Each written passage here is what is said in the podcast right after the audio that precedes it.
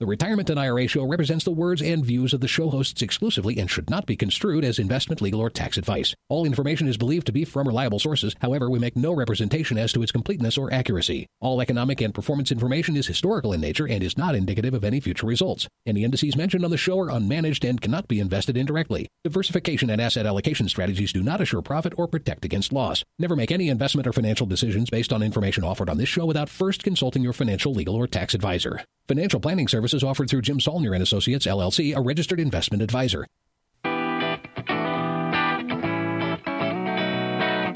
This is the Retirement and I R A Show coming to you from beautiful northern Colorado. Join us as certified financial planner Jim Saulnier, as well as Colorado State University finance instructor and certified financial planner Chris Stein, teach you about I R As, four oh one Ks, annuities, Social Security, pension plans, and estate planning in a fun and enjoyable show. Whether you are listening live in Colorado or streaming from their website or iTunes podcast, Jim and Chris want you to know that they're available to help you plan for your retirement. Just visit their website at jim helps dot com. That's Jim, H E L P S dot com, and click the Meet the Team button on the homepage. Now here's Jim and Chris with today's show.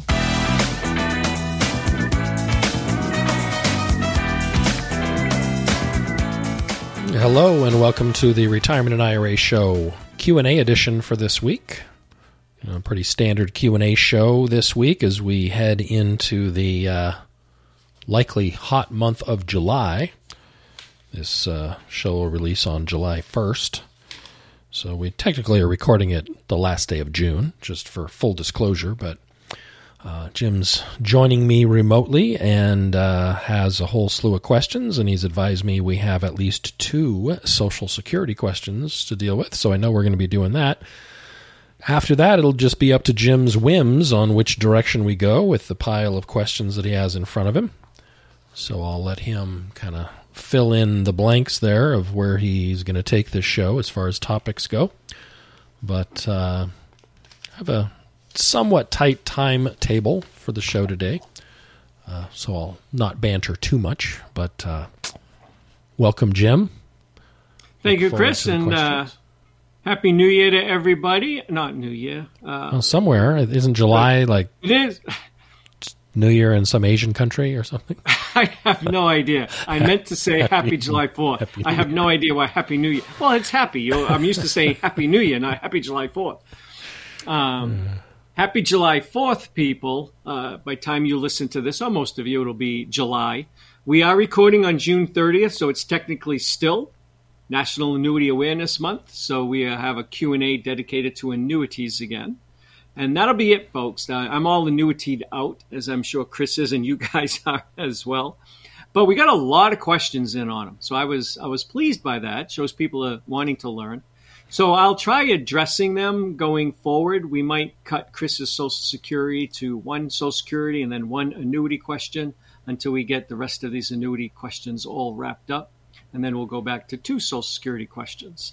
But anyways, that's where I see this going. And then, of course, our E D U show will not have anything to do with um, annuities. So that is playing next week, right? The week after this one. So, yeah, because today's Saturday. Well, we're recording Friday, but it plays on Saturday. So next Tuesday's show will not be annuities because we're officially out of June. All righty. I will forego with banter as well so we can be very uh, short with our time. Okay. Well, we're short on time, but we want to be very efficient with our use of time. So I probably shouldn't be asking this question. Uh-oh. Because it's... It's very nuanced. It's about self-employed people. We haven't talked about that for a long time with Social Security. Mm-hmm. So don't don't go too deep down a rabbit hole like you normally do and turn a simple five-minute question into a forty-five minute answer. Okay. And uh, just keep it kind of superficial. How's that? Okay. I'll do my best. I'll try to strike right. an appropriate balance. All right. Uh, this guy said his state but gave us no hint.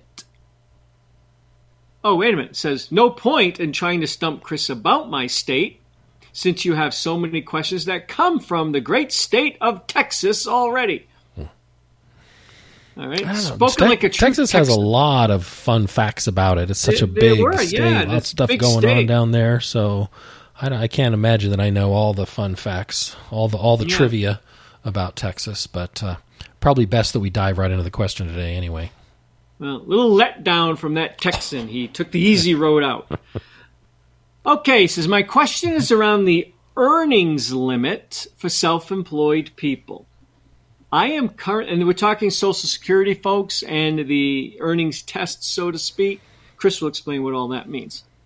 I'm currently retired and sixty-six years old. I am waiting till seventy to collect my Social Security. My wife is five years younger and still working as a self-employed worker. She will be sixty-two this year.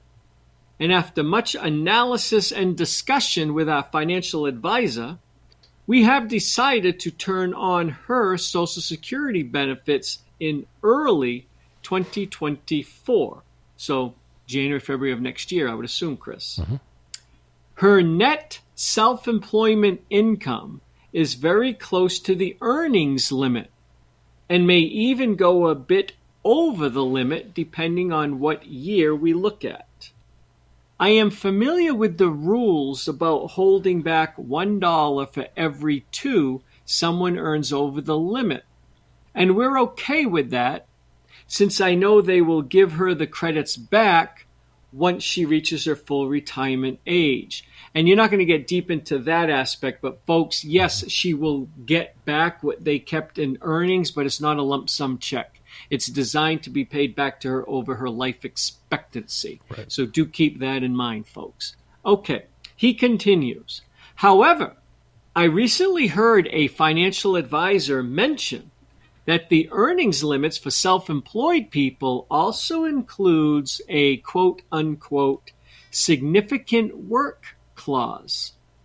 If I understand this clause correctly, a self-employed person cannot work more than forty-five hours per month and receive Social Security benefits unless they are at their full retirement age or beyond. And remember, folks, she's going to start claiming at sixty-two. She'll claim in the year she turns sixty-three, which is next year, but by the time she claims, she'll still be sixty-two. She won't be at her full retirement age, so he's right on that. I reached out to my current financial advisor, who in turn reached out to her Social Security expert. She sent me links to the clause in the P O M, which I read, but again, not much detail seems to be around it.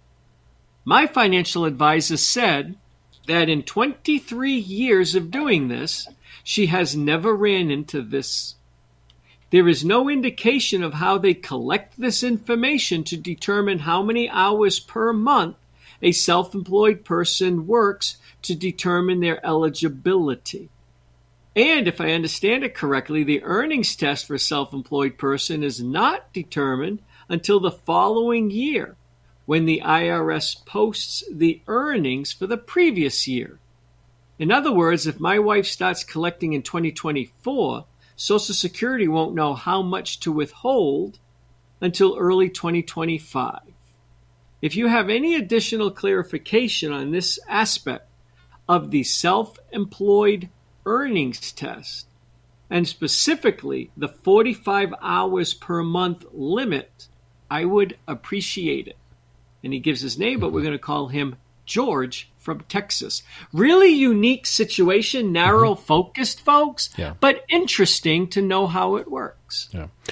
So uh, first of all, let me say I'm going to start at the end because he made a comment that I need to clean up. He said that uh, it won't be till twenty twenty-five that they are able to apply twenty twenty-four earnings and maybe do a reduction, and that's not quite how it works. When you claim prior to full retirement age, and you will, they're going to ask you if you have expected earnings, and they will trust you at first. They will use what you tell them about, you know, I think I'm going to make about fill in the blank per month or whatever it is.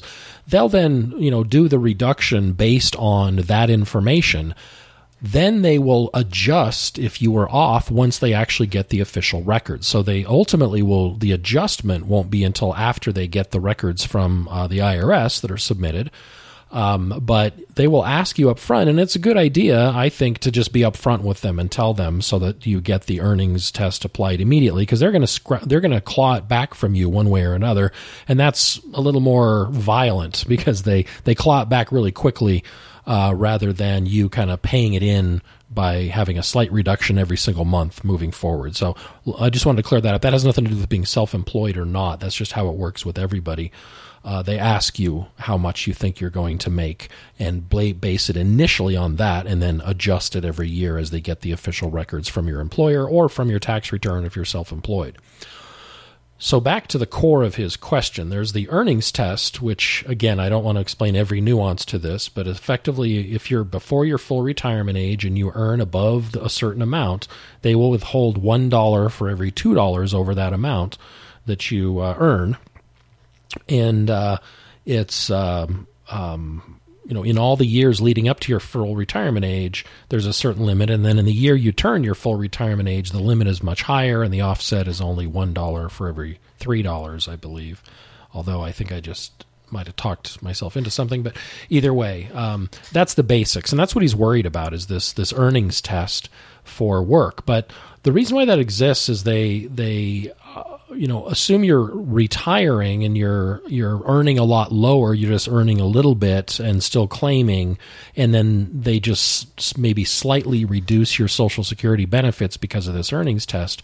For self-employed individuals, because they know you have a lot of control over the recognition of your income, they know you would play games with this and essentially keep working, not truly retire, and present to the Social Security Administration that you were earning less than the earnings test and collect your Social Security unreduced. Uh, I mean, it would be reduced for you claiming early, but it wouldn't be further affected by an earnings test when you, in fact, kept working, working your job, you know, your your own business, right? Self-employed. So they apply this additional rule. So if you Uh, are claiming that you are retired and have lower income, income that would allow you to collect a benefit while still earning, because there's a certain amount of earnings that you could earn that would um, ultimately eliminate your benefit. And if your earnings are substantial, even if you wanted to, you can't claim a benefit prior to full retirement age because the earnings test would completely eliminate your Uh, Social Security benefit. Uh, I would think a lot of self-employed people would be making enough to fall into that category. So they don't want you to play games with the numbers. So they will first take what you're telling them as the earnings that you will have, but then they will ask you essentially to prove through documentation that you are in fact retired and not substantially providing substantial services to your own business. Remember, you're self-employed to your, you know, to your own business. And they define that substantial services with this forty-five hour figure, but it's more nuanced than that. Um, if you work more than forty-five hours, they're not going to consider those lower earnings that you're claiming. They're going to consider prior earnings that you have reported to them on your tax returns, and they're going to use that for the earnings test, essentially arguing you're not truly retired. We don't care what you're paying yourself now because you can play games with the numbers. We're going to use prior earnings that you've reported as the owner of this business. But it gets worse for people that are highly skilled. If your service to the business is considered highly skilled, and I don't, there's not a, a written detailed description of what determines highly skilled. I think it's up to the judgment of the Social Security people. If it's, if you're highly skilled, the limit is only fifteen hours. Um, if you earn more than fi- or you work more than fifteen hours in a highly skilled position, they're going to consider you not retired. And so you got to be wary of that too. He didn't say what kind of work his wife was doing, but if it is hot, considered by the Social Security Administration highly skilled, she's going to have a problem just keeping under that fifteen hour limit and arguing that she's truly retired. Now, I don't know the nature of the business, so maybe it's totally fine, but I wanted to point that out. But they're going to effectively, when you're self-employed, want you to prove through Um, the fact, you know, showing that someone has taken over for you, the uh, the activities you used to perform. You've got other maybe family members um, assuming those duties, that, or you've got a manager in place that takes care of stuff so that you're truly a, a partially retired uh, owner of the business and just putting in a little tiny bit of work. That's what they're going to look for, and um, it's going to be kind of up to their judgment. So it can be kind of hard at times for so- self-employed individuals to fall, you know, outside of the punishment of the earnings test because of these issues. Doesn't come up a lot. And we actually don't deal with a lot of self-employed individuals at our firm. So I have only had a couple of instances of this over the years. Um, that, and, and I think in both cases, they essentially decided to throw up their arms and not claim Social Security until after they reached their full retirement age. Um, they just didn't have a great experience interacting with the Social Security Administration. If I remember correctly, this was years ago. Um, I'm sure there's advisors out there who maybe deal with self-employed individuals as a niche uh, constantly, and maybe have run into this and have, I'd love for them to write into me and give me some more clarity on their real experiences of, of what they've run into here. But that's essentially the scope. It, it's just, remember, it's the Social Security trying to determine if you're trying to play games with the numbers and keep yourself with recognized income low enough to get a Social Security benefit when you're actually still an active participant in your own business and you're just kind of playing games. That's what they're looking for. So if you can provide documentation that, that convinces them that you're not doing that, I think you're probably going to be fine. But be aware. If it's if you're if it's a highly skilled activity that you're doing for the business, you've only got a fifteen-hour limit for them to uh, consider, not a forty-five-hour per month limit. So, just wanted to, you know, add that, which he didn't bring up. He only mentioned the forty-five hours. So, um, I think that without uh, that probably felt kind of deep, but it it there's even a lot of other nuances and deeper than that I could have gone. But I think I'll stop there, and that probably satisfies uh, for, for his case. Uh, ultimately, it's up to Social Security to determine. So you'll have to present your material and then see what they say. And they'll ask you for the for the information. So obviously, they don't have anybody who visits your business to check up on how many hours you're working. They're going to ask for other documentation that convinces them that you've truly reduced your work and you're not really contributing much to the business anymore. Yeah, I've always found that to be interesting, how they're going to do all that. And It's we haven't talked about, I don't know if we ever talked about it in the past. I'm sure we have, but it's been a very, very long time. Yeah. So I think we'll turn this into a blog post as well for uh, help with my social security dot com, because it's that rare to, to really get into it. Okay, uh, continuing on with the second Social Security question. Uh, bu- bu- bu- bu- bu- bu- okay, he gave a hint, but not the answer. But I think I know the answer. All righty. It says, greetings, Jim and Chris. I live in the beautiful Evergreen State, living in the backdrop of the Olympic rain shadow on the Olympic Peninsula. You can't get any more specific than that. Mm. I think I know what the state is. Yeah, I, I do too. I say Washington. What that do is, you say? That is, in fact, Washington State. Has to be. Okay, that's what I thought. Alrighty, I've been up there. It was beautiful. Twice I've been to mm-hmm. Seattle in the summer. It's beautiful, but everybody tells me from September on, not so much. But uh, I will say I, I enjoyed it in, in the summer when I was there. Okay, he said, I am sixty-two years old and retired after thirty-eight years as a K through twelve teacher. My husband is fifty-nine and is currently teaching this year, and he will complete his thirty-seventh year. When we claim our Social Security, oh, hold on, Chris. I usually blow this up. Mm-hmm. I can't read it. it's, I didn't blow it up. That's why I'm pausing. There we go. Much better. Ah, now I can see. All right. Sorry, folks. I was struggling here to read it. For some reason, his font is wicked small. All right. I'm sixty-two mm-hmm. years old. Don't laugh at me. You need oh, glasses, too. I know. I, I've seen you with glasses. I wear glasses. All right. I'm sixty-two years old and retired after thirty-eight years as a K through twelve teacher. My husband is fifty-nine years old and is currently teaching. but this year he will complete his thirty-seventh year. When we claim our Social Security, we will have almost identical P M Is, primary insurance. That's oh, P M I. Should be, should be P I A. Yeah, I was going to say P I A, yeah. There is no such thing as a P M I. That has to be a, a typo, but because she says we'll have almost identical P M Is. I think she meant uh, primary insurance amount, P I A. Yeah. Yeah. And we're both in good health. Our plan has been for both of us to claim Social Security at seventy. Our thinking is by both of us delaying Social Security till seventy, we will increase our longevity insurance. And let me pause there. She's right from that standpoint, folks. That's why we continued to do Social Security questions when I wanted to dedicate everything to annuities in June. I said Social Security is a form of annuity, and annuities are designed to provide longevity protection. And she nailed it right there. She said if both her and her husband delay until seventy, they will have bigger or greater longevity insurance. If both of them live well into their nineties, they will collect the maximum amount they're eligible for for a very long time. So it's just trying to point out that she is correct on that.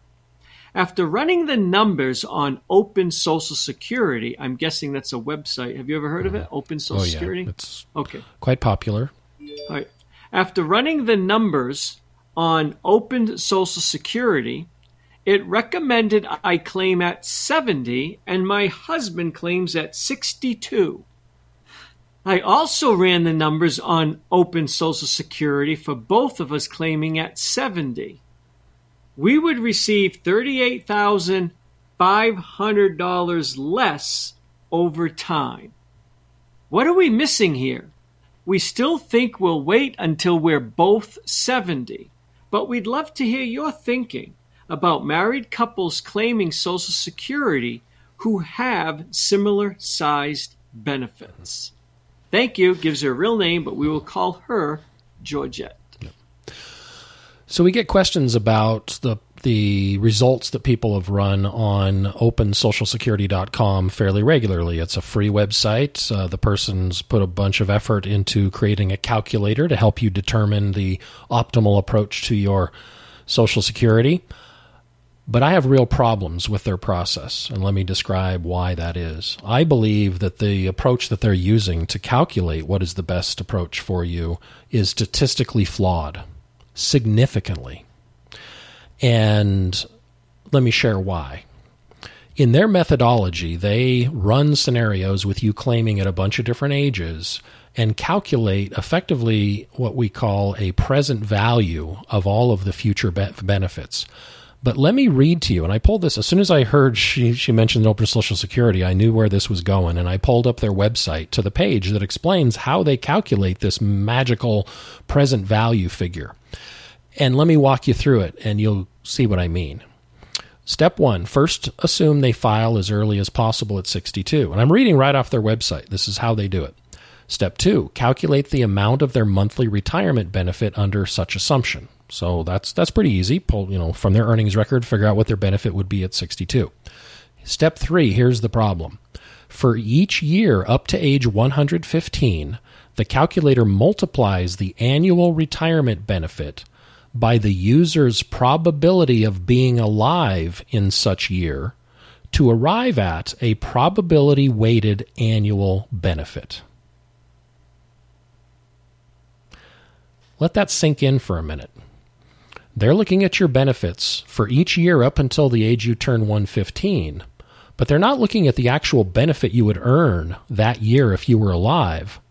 They're adjusting it, putting a probability on it for the chance of you being alive that year, which can come from true tables. That, that's a figure that we can figure out. What is the chance of you being alive actuarially based on statistics in any given year at a certain age? The problem with that is that approach to determining total value of benefits delivered to someone is really not appropriate for looking at one individual. It, it would be appropriate if you're trying to determine the total amount of benefits available to a group of individuals. when in fact you would have, out of one hundred people, only thirty-eight of them alive. So thirty-eight people received a benefit. So thirty-eight percent of the potential benefit that year would be collected. When one of you is being analyzed, a single person with a single life, each year you're either alive or dead. At no point will you receive thirty-eight percent of your benefit. You're either going to get all of it or you're going to get none of it.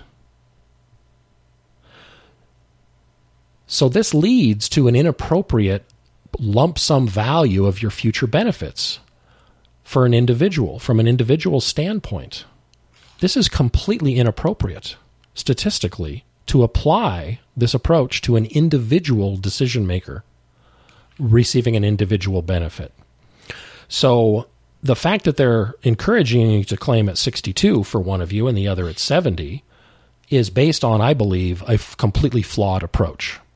So that's my diatribe about open social security dot com's approach to this.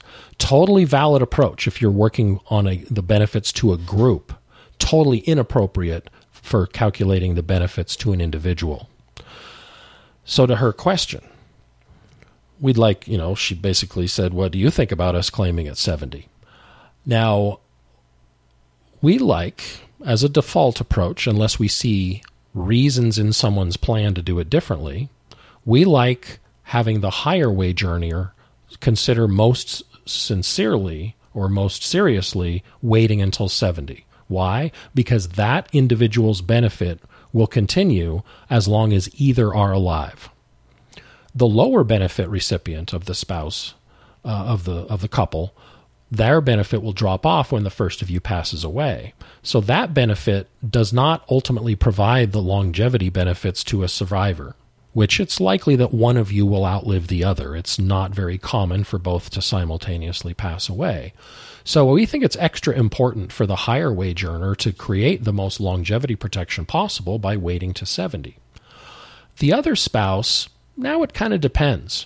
If the couple really wants the most robust longevity protection for when they're both alive, having both wait to seventy is the way to do it. It'll give you the largest inflation-adjusted lifetime uh, or, or, or annual benefits paid to you.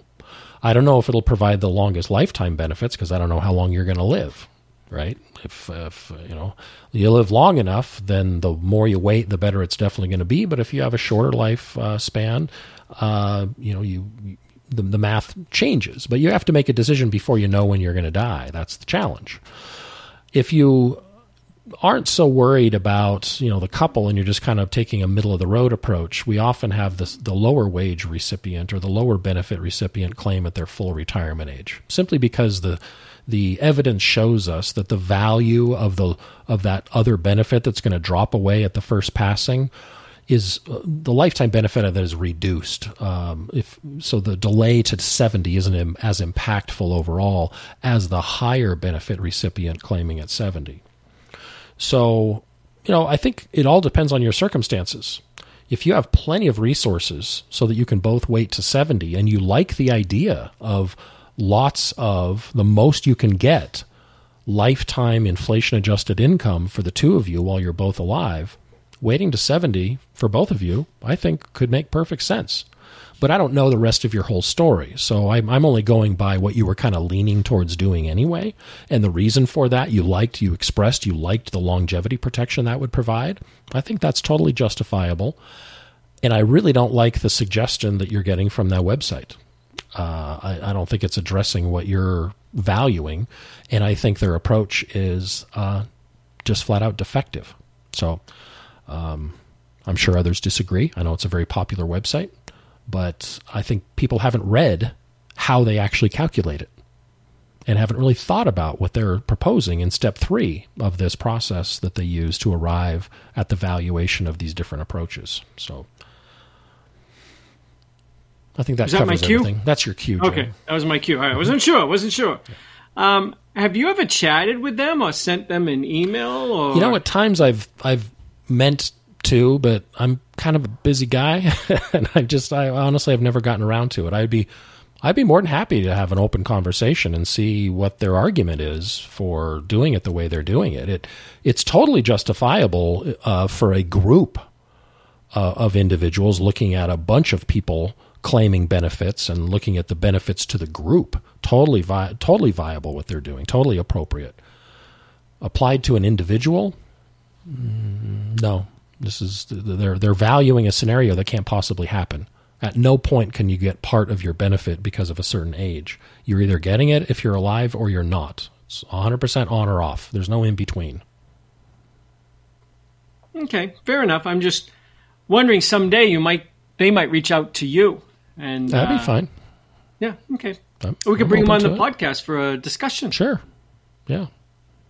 Okay. All righty. Well, I thought that was a good answer. Thank you. Um, now we're going to get into some annuity questions. Uh, before we jump into annuity questions, I've got a few uh, house cleaning things to, to do. Uh, where is the first one? Uh, someone was pointing out an error you recently made on a show, so I wanted to uh, get to that. Uh, but I love his hint. He lives in the southernmost state. Do, do, do, do, do, do, do. Well, it's got to be Hawaii or uh, or Florida, doesn't it? I'm not saying he tip, lives in the southernmost state. The tip of Florida state. Is very south, right? Key West, it's, what, ninety miles to Cuba or whatever. Cuba. Yeah. But Hawaii, you know, it's hard to put that in relation to the others because it's kind of this outlier way, way, way, way out. And I always, I never get a sense for really how far north or south it is. I just know it's really west. So might be Hawaii. Do I have to pick between the two? You have to pick one answer, yes. Okay, Hawaii. You are correct. Oh, thank goodness. I thought that was going to get you because most people would say Florida because of Key West. So anyways, I did love his hint. I thought for sure that was going to get you. Yeah, I thought so. All right. On the June sixteenth podcast, Chris made an error when he failed to correct you. You gave him a test clearly. Mm. I, I, I know wow. this because I always give Chris tests. His job is to pick up when I'm trying to trick him by saying something wrong, and then he's supposed to pick it up. Yeah. And you failed yet again to do that. You gave him a test by saying that the five-year rule, this goes back to just a couple of weeks ago when we were talking about the five-year rule to Roth I R As. And we were talking about a gentleman who has another very, very, very successful podcast, made a, a mistake. And again, we, we liked this gentleman. We weren't picking on him or anything. It's just that I kept getting emails uh, saying, hey, Jim, you, you're saying something different than he's saying. Who's right? So that's why I wanted to clear the air. But I was testing Chris. And he missed something that this other gentleman picked up on. Hmm. The five-year, you said the five-year rule for opening a Roth I R A only requires the account be opened but not funded. Chris failed to hmm. pick up on that test from the I R S's website, and he sent me a link. Yeah. And on the I R S's website, it says the clock begins from when it's opened and first funded. Yeah. I remember you saying that, and I, I took that to mean from you what you were meaning to say, you know, remain funded, like you had to leave money in there. But they won't let you well, open it and not put money in. In defense of me, that's right. What I said. You're not going to be able yeah. to open one and not put money in. Yeah. But I did imply, and he True. is correct. And True. I was always under the impression, because I could have sworn the guru himself, the I R A sensei, once said you can open it, you don't even have to put money in. But I think Ed was Ed Slott, so I'm talking about, was also referencing that once it's opened and funded, you don't have to put any more money in. And it is correct. You can open it, fund it, and immediately close it and mm-hmm. take the money out. Right. And it counts five years later, which, as we also pointed out, could be as little as three years and a couple of days, the way the, the five-year clock is actually counted. But this gentleman is right. I had been wrong, and, and all jokes aside, it's not Chris's job to pick up on me if I make a mistake. I was always under the impression you didn't even have to fund it, but I would always say, but no one's going to allow you to open up a Roth without first putting money in it. But on the I R S's website in publication five ninety A, that's where uh, he sent me the link to where I would have went anyways, they clearly do indicate the Roth has to be funded, and then the five-year clock begins. But you are allowed, folks, to close it, and you don't have to put money in on a regular basis. You can open it in twenty twenty-three and close it in twenty twenty-three. And five years later, it will be considered that you have a Roth that's five years old, even though you don't even have a Roth anymore. What they're really measuring is that you participated in the Roth program, if you will, for lack of a better word, for at least five years. And participation means you had one at one point in your life five or more years ago. But this gentleman is correct. I did say opened, and you don't even have to fund it. You do have to fund it. You don't have to put any additional monies in it. So I did want to uh, give him a shout out of picking up where my mistake was. I like to blame Chris. It's a cute thing I do, or, or an annoying thing I do, whichever way you want to look at it. And according to the next email, it probably falls into the annoying category. So we have another gentleman who wrote us, and I do want to address his email um, because there might be other newer listeners around here as well to understand what Chris and I are trying to do on this show. And I do this show to have fun. I really look forward to recording. I don't consider it work.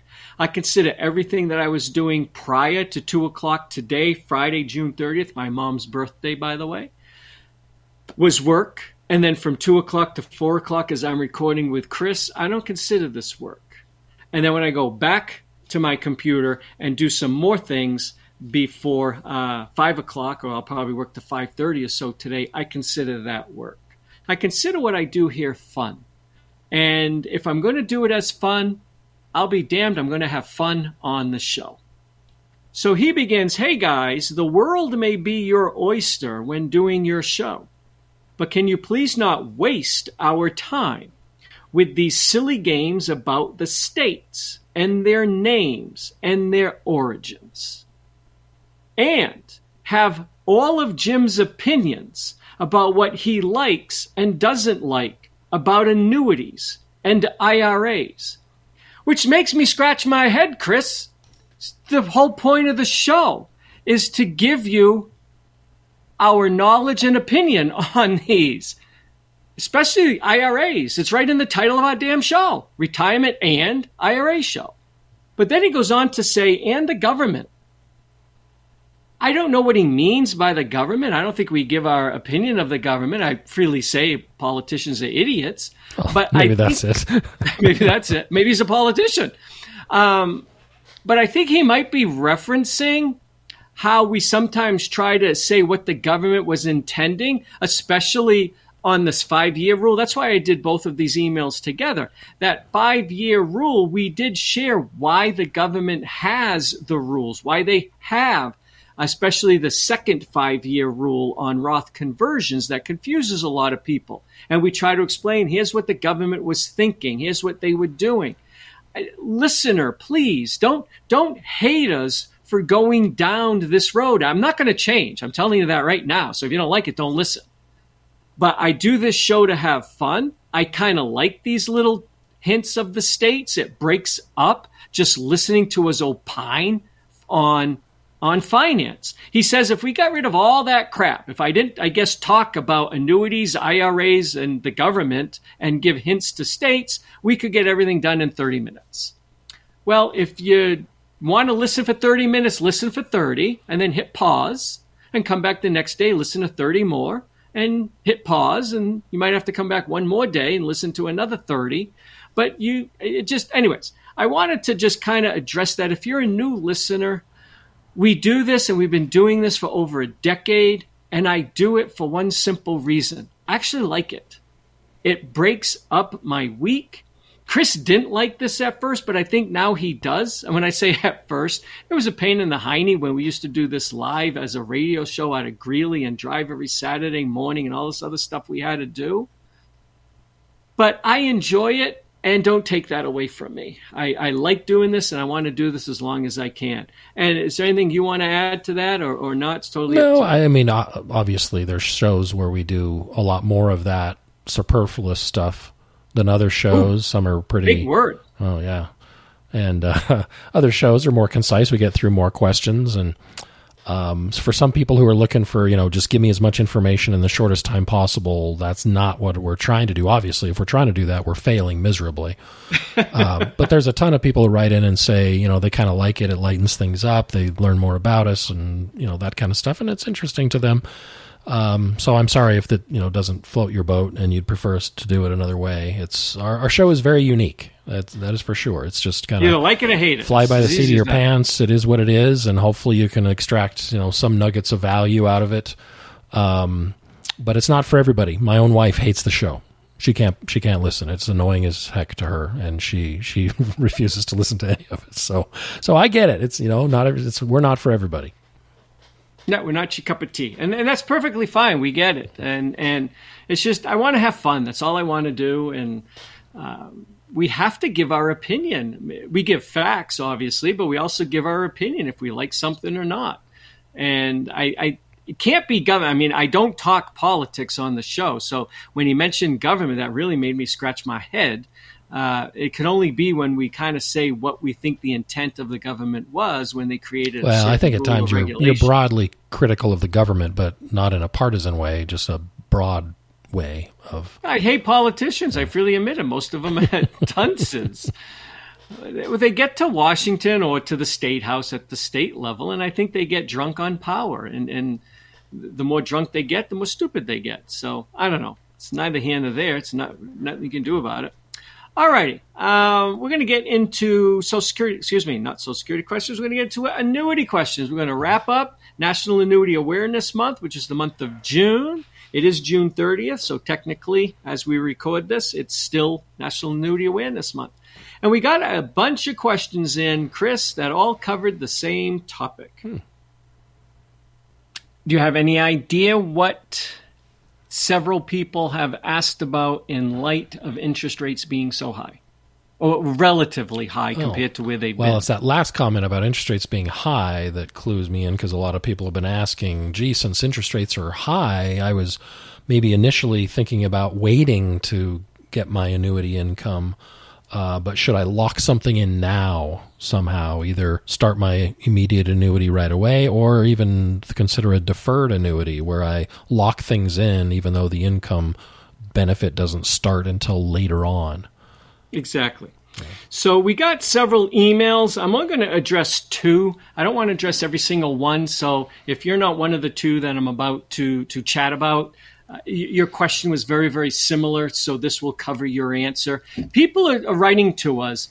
If you follow our concept, you don't have to believe in the way we like to, to uh, project retirement, or you can just believe some of the things, or like, you don't have to necessarily believe, but you can like some of what we do and hate some of what we do, like the previous email. It didn't like, you know, talking about states and things like that.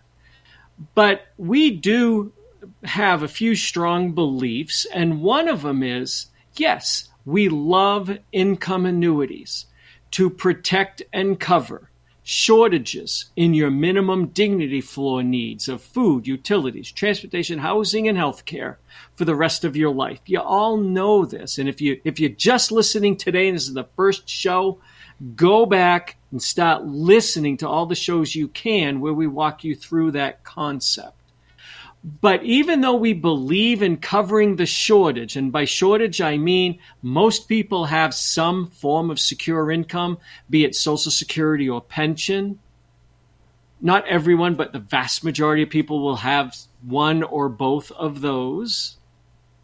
And you might have to buy additional secure income because you don't have enough to cover your food, utilities, transportation, housing, and health care. So we believe in determining what the shortage is and then covering that shortage with an income annuity. But not until push comes to shove, until the older you fully needs the income. We've gone to great lengths to explain early in retirement while you are deferring all of your secure income. We call this the deferral phase. And it's generally when you're optimizing your Social Security and waiting for all your Social Security to be turned on. We don't believe in covering those years with guaranteed lifetime income because it's not for your lifetime. It's till your Social Security or your pension is turned on.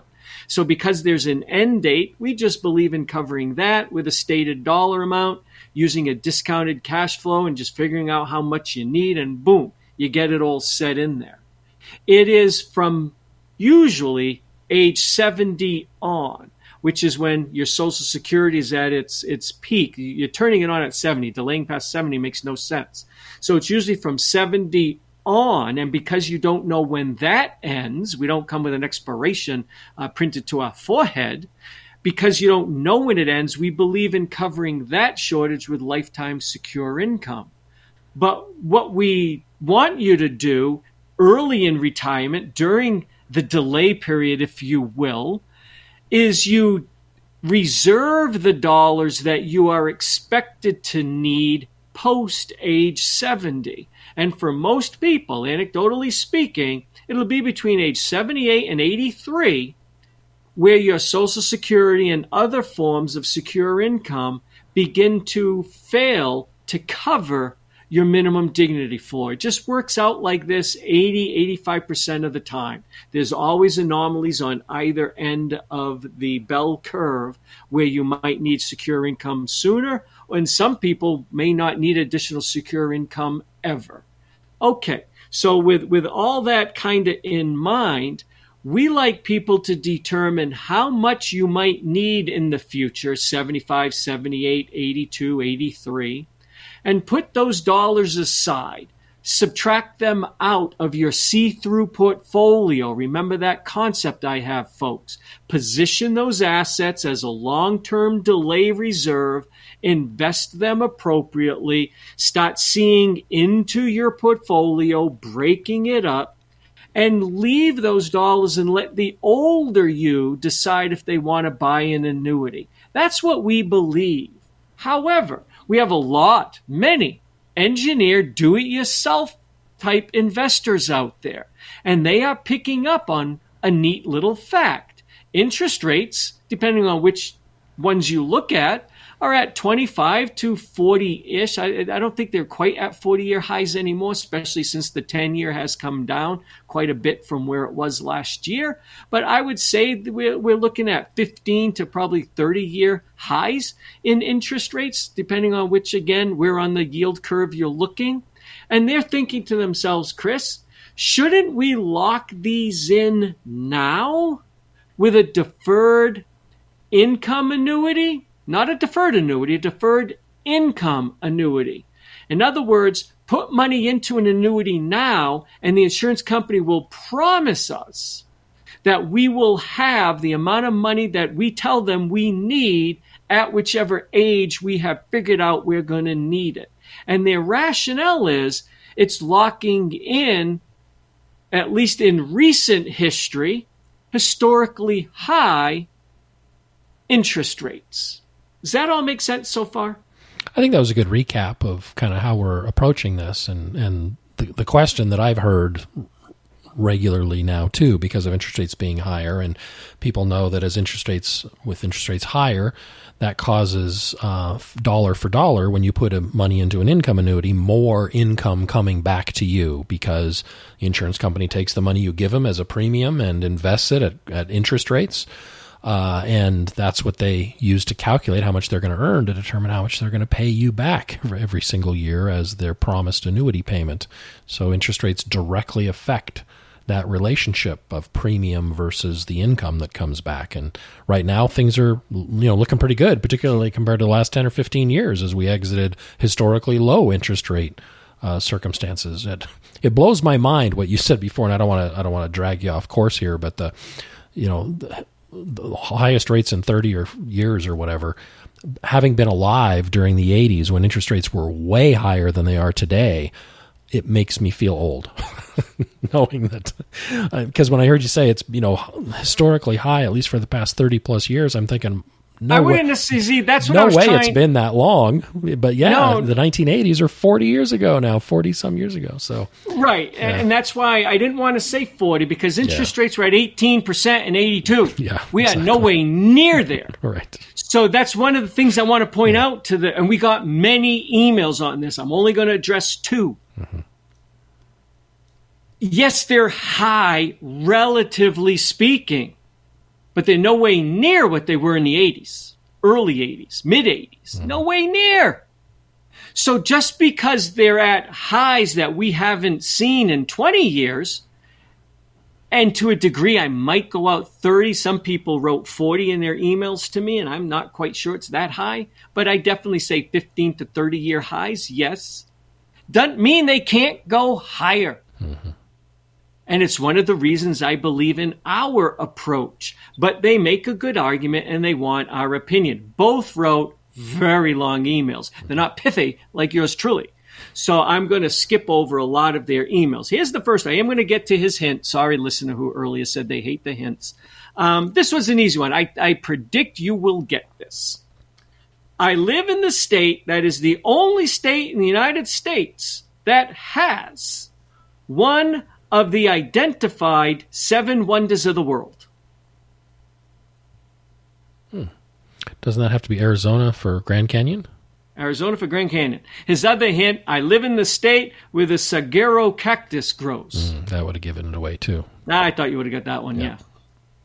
yeah. Okay. He says, my question pertains to deferred income annuities or qualified longevity annuity contracts, otherwise known as Q L A Cs, Chris's favorite annuity of all time. Which is a D I A inside of an I R A. Yeah. A D I A is deferred. Okay, again, we talked about this last week, but real quickly, there is a difference between a D A and a D I A. Right. Every annuity that is not paying out income is a deferred annuity. But not every deferred annuity. No, I can't do it in reverse. I like when you can do it in reverse. You can't do it on that one. So skip that. A D I A, a deferred income annuity, is an annuity that has been annuitized. Right. A D A, deferred annuity, you can decide when you're going to take income if you ever do. Right. You don't have to, and you can close the annuity and take all your money out. And if it's past the penalty phase, no harm, no foul. You'll pay taxes at that point on the interest you earned inside the annuity and were never taxed on yet. But a deferred annuity is, a, is an annuity that you have not annuitized. It's still a noun. It's not a verb. A deferred income annuity is the verb. It is an annuity that has been annuitized. Even though you haven't began receiving the money yet, you have made an irrevocable decision and told the insurance company, here is some money. I want X amount of dollars on this specific date in the future. And now you, Mister Insurance Company, are taking all the interest rate risk, not me. So there's a difference between a deferred annuity and a deferred income annuity. It's just like when we spoke last week on living benefits. I said there's guaranteed minimum withdrawal benefits, which are the common ones now, but their predecessor was guaranteed minimum income benefits.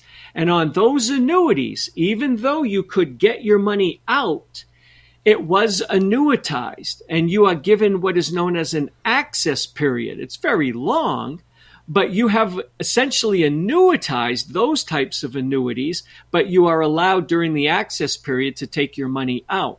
Once the access period has been breached, it's annuitized. You don't have your money anymore. Okay, I don't want to get too deep in, being very eighth grade level here. Okay, so he is saying, hey, I'm talking about deferred income annuities, or Q L A Cs, which, as Chris rightly pointed out, is a deferred income annuity inside an I R A. They're called Q L A Cs. I'm going to skip everything else and get to the bottom.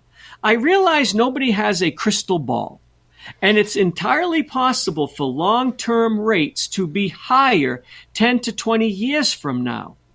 But it may also make sense to take a set amount of your money you know you will need your income to increase by, say, age seventy-five, and let's pretend you are in your early sixties, and lock in your interest rate.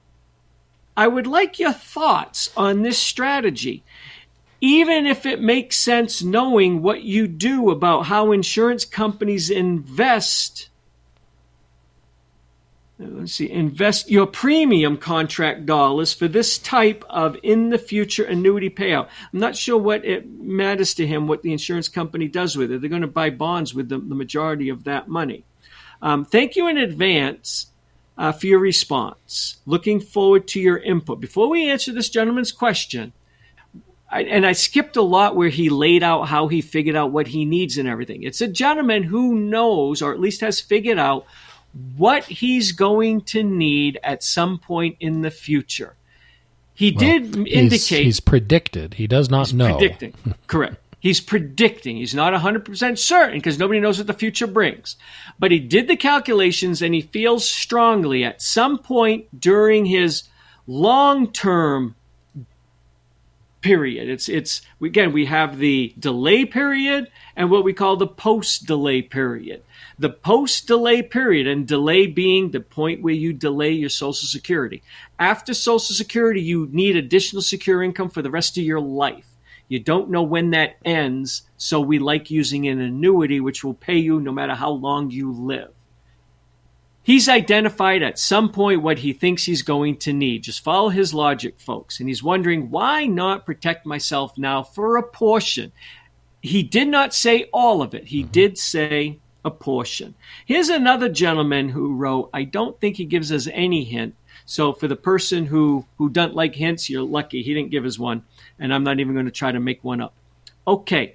He again had a very long email. I'm going to skip through a lot of it, but it was the same question. He explained how he came up with how much he thinks he's going to need.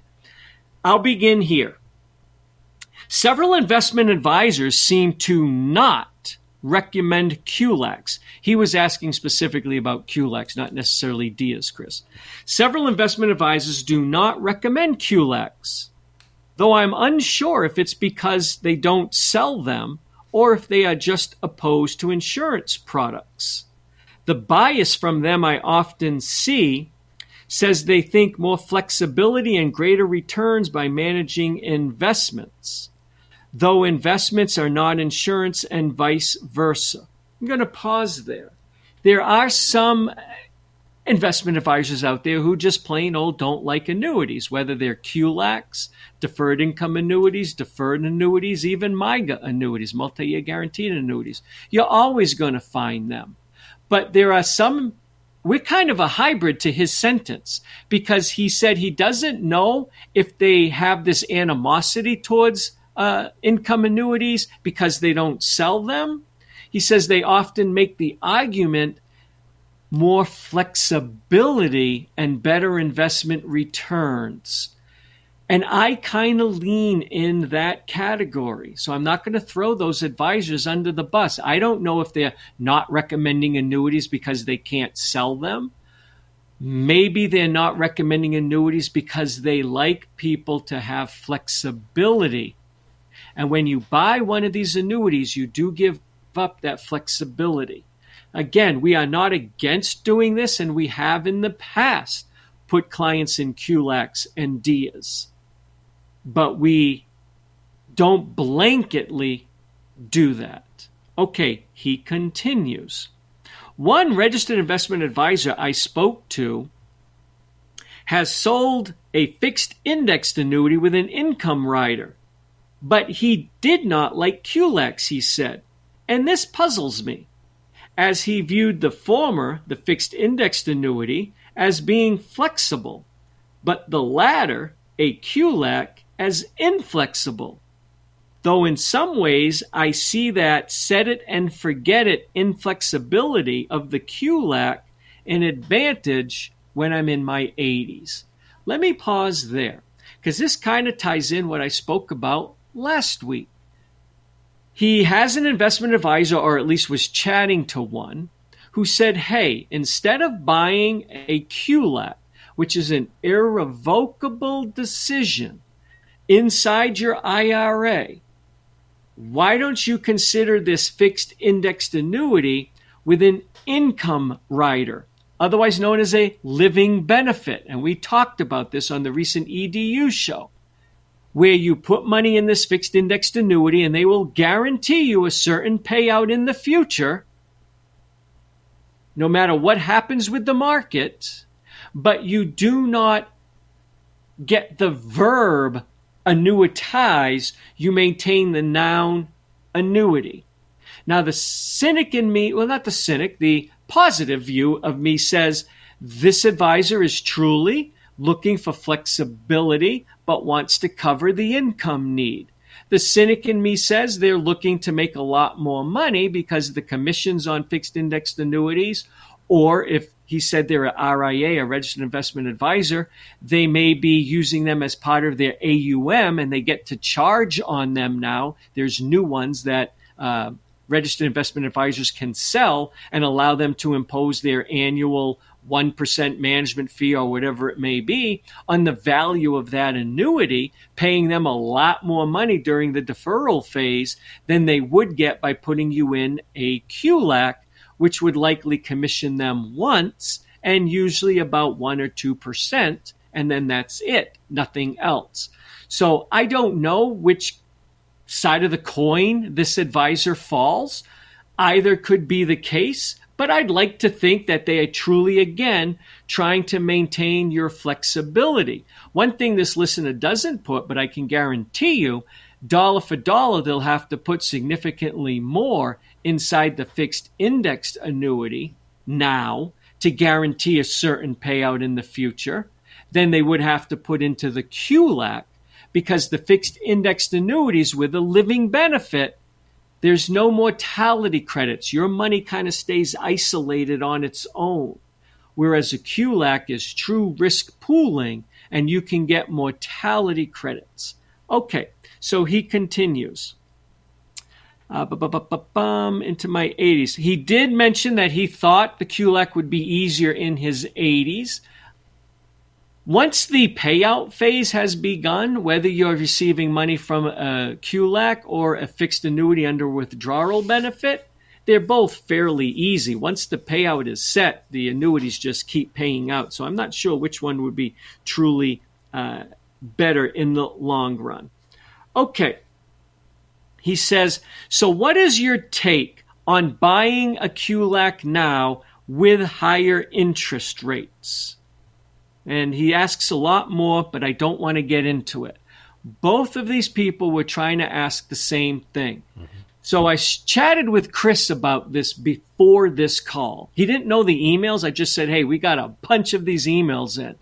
And I ran by him. I said, really what it comes down to is, do you think you can earn more than the interest rate the insurance company is crediting inside the product? I think more specifically, think about it. You need to earn enough more, not just more, a little more, enough more to overcome you giving up liquidity and flexibility on that, those dollars today. Right. And that's, so, and so. I'm going to let Chris run through this, not me, folks. So if you're sick of hearing my voice, he's going to take over in about two minutes. We chatted and I said, hey, Chris, why don't we do this? Why don't we come up with some numbers and you run them through Cannex, a service that we have that you you you guys can't get, so don't worry about it. But you can find similar to things on immediate annuities dot com if you want to try this on your own. I said, why don't we pretend someone is sixty-five today, going to be seventy-five in ten years. They need X amount of dollars. Chris has all these numbers. In ten years, let's teach people how to figure out close estimate of what the embedded interest rate is inside that annuity. You are never going to be able to get from the insurance company. It would be great if they just disclosed to you, here's the mortality credits, here's the interest we're crediting you, and you could see right off the bat what they're doing. They don't work that way. All of that is proprietary to them. It's their secret. It's their, they don't share it with us. They don't share it with you, and they want to keep it from their competitors. But you can come close in estimating it. And then it's really going to come down to two things, folks. Do you want to carry the interest rate risk? Because ten years from now, twelve years from now, fifteen years from now, interest rates might be higher or lower than they are today. Mm-hmm. Do you want to carry that interest rate, or do you want the insurance interest rate risk, or do you want the insurance company to carry it?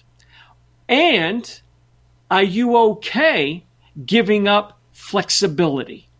Because if you buy the annuity today, you're going to give the interest rate risk to the insurance company, but you have essentially agreed to being inflexible. You can't get those dollars out if your life changes over the next eight, ten, twelve, fifteen years, whatever the deferral period is. Mm-hmm.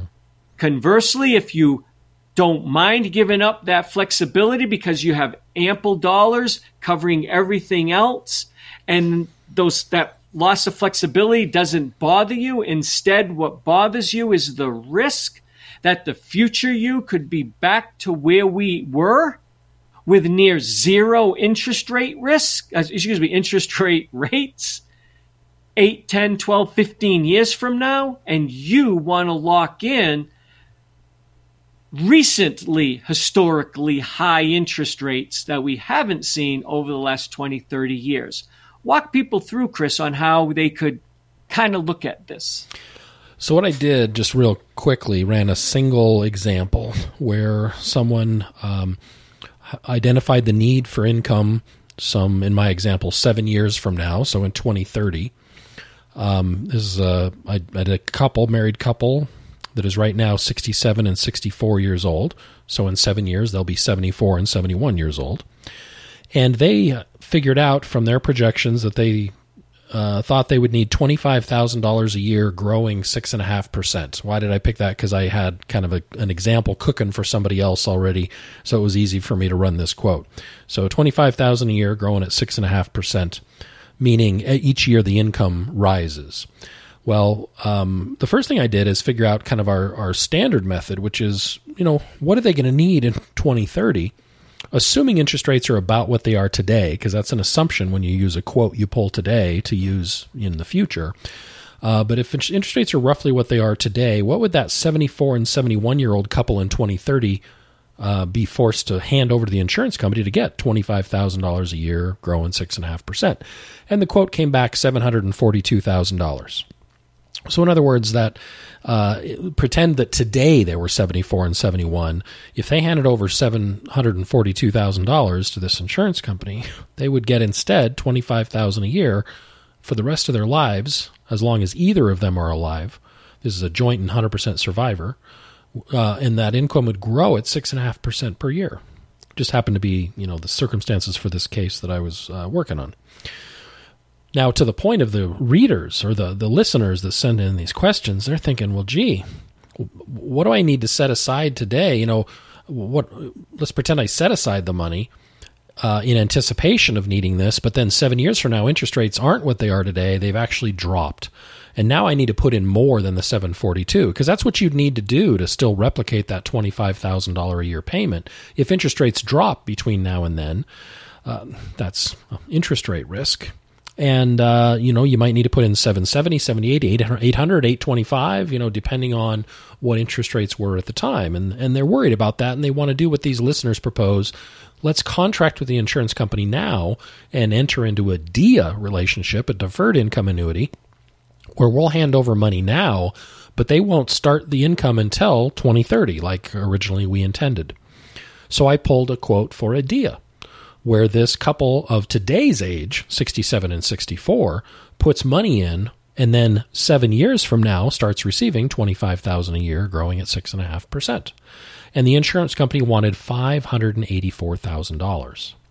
So with those two numbers, we can figure out the implied growth rate that we're kind of effectively receiving on our five hundred eighty-four thousand dollars, because um, it would need to grow to that seven forty-two over that seven-year period, which implies about a three point five percent uh, interest rate or, or rate of growth on my five hundred eighty-four thousand dollars that I put in. So then the first thing, you know, people do is start asking, well, can I beat that? Uh, probably. You probably can beat that. However, let's say you take that approach. It's going to be the issue where Jim pointed out. You now are taking on the interest rate risk, so you can probably beat it so that your five eighty-four hopefully will grow to more than seven forty-two. But that might be good that you beat it, and you might still end up behind if interest rates drop enough where even though you beat the three and a half percent yourself by waiting to buy the annuity till later, the annuity cost once you got there was higher than anticipated. And even though you might have gotten four, four and a half, five, whatever number you got, which you could also get less than the three and a half, but if you're convinced you could get more than that, you've got to also realize you've taken on the interest rate risk, and that might, you know, take away from your, you know, glorious or your or your luck or whatever it is that got you higher than three and a half percent. So the downside to locking it in, you don't have to. The, the upside clearly is you let the interest the interest rate risk go to the insurance company, and they have to worry about it. But if you put the five eighty-four in a D I A right now, that money is locked up. And over the next seven years, if your life changes or or you suddenly determine you don't need the income anymore, too bad. You've already made that irrevocable decision, essentially. So that's, I guess, the... the best I can do walking through this kind of D I A versus waiting and buying a S P I A circumstance. It's it's trade-offs. You know, it's trade-offs really at every decision. Was that my cue? That's it. That's my cue. I, I agree. It's trade-offs, and you have to decide what makes you sleep better at night. There is no, in my opinion, right or wrong answer to this. If you want to wait, wait. If you want to pass rising or falling interest rate risk onto an insurance company and you sleep better at night locking it in now, lock it in now. Just because we favor the flexibility and waiting and our thoughts that you might be able to earn more, just that doesn't mean you have to go with it. You do whatever you prefer. And the gentleman, oh, go ahead. Yeah, and it's not an all or nothing thing either. I think, uh, you know, one definite risk is you've mis um, misprojected your twenty-five thousand dollars need, and maybe you don't need that much. If you need more, then you just, you know, have to call upon other resources and buy more when it comes time. But one fear is you over-annuitized, right? You got too much. So if that's a fear, but you're convinced, oh, you know, even if my estimates are off, I know I'm going to need at least fifteen thousand. And even if I get there and I don't need, you know, I'm never, I'm never going to regret getting fifteen thousand dollars a year for the rest of our lives. So maybe let's lock in that amount, and then we'll top it up when we get closer. You could do kind of a half and half, or a, you know, a partial. Uh, there's not an all or nothing uh, decision to be made here. You can kind of do a blend and and just kind of try to address what you would regret the most and try to avoid that thing. And that's probably the best you can do when trying to predict the future. Yeah, I agree. You don't have to do it all or nothing. So again, both listeners, I know you asked a lot more and wrote a lot more, um, but it's really a decision you need to make. We can't really say you should or you shouldn't. Uh, do it. it. The higher interest rates get, the more compelling it gets. But also, just because we're at these rates doesn't mean the only other direction they can go is down over the next eight, ten, twelve, fifteen, eighteen years, whatever your uh, post-delay period is before you're going to need the income. It could go even higher. Remember where they were in the eighties. So just keep that in mind as well. And that's one of the reasons we tend to favor flexibility. Uh, we love annuities, and we do feel people should buy them. It's just up to you on when you do it. All right, I think that's all we can get to. Is there anything else yeah, you want to? Yeah, that'll have to wrap for this Q and A show. So and that's it for annuities. That's it for clap, annuities clap, for, clap, a clap, clap, clap. for a while. Yeah. So if you want to send in your own question for a future Q and A show, just uh, email those in to Jim directly. That would be uh, jim at jimhelps dot com is his email address. That's jim, H E L P S dot com. Put in the subject line that it's a question for the podcast. And, uh, you know, it'll be up for consideration for making it onto the show. And if we don't answer your specific question, hopefully we answer something substantially similar. We do appreciate everybody listening and sending in their questions, because that's what makes the show work. And uh, we've got a skedaddle, so I'll sign off and uh, just say next week we'll be back with you with a brand new show.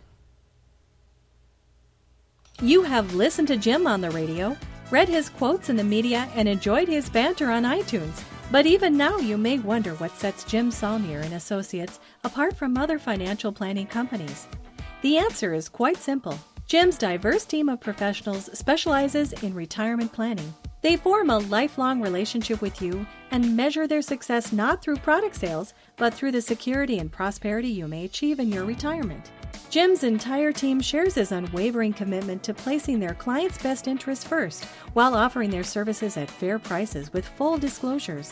The professionals at Jim Saulnier and Associates are available to assist you with your retirement planning needs. Visit jim helps dot com to schedule your complimentary coffee and a second opinion meeting. That's Jim, H E L P S, dot com. Or call nine seven zero, five three zero, zero five five six.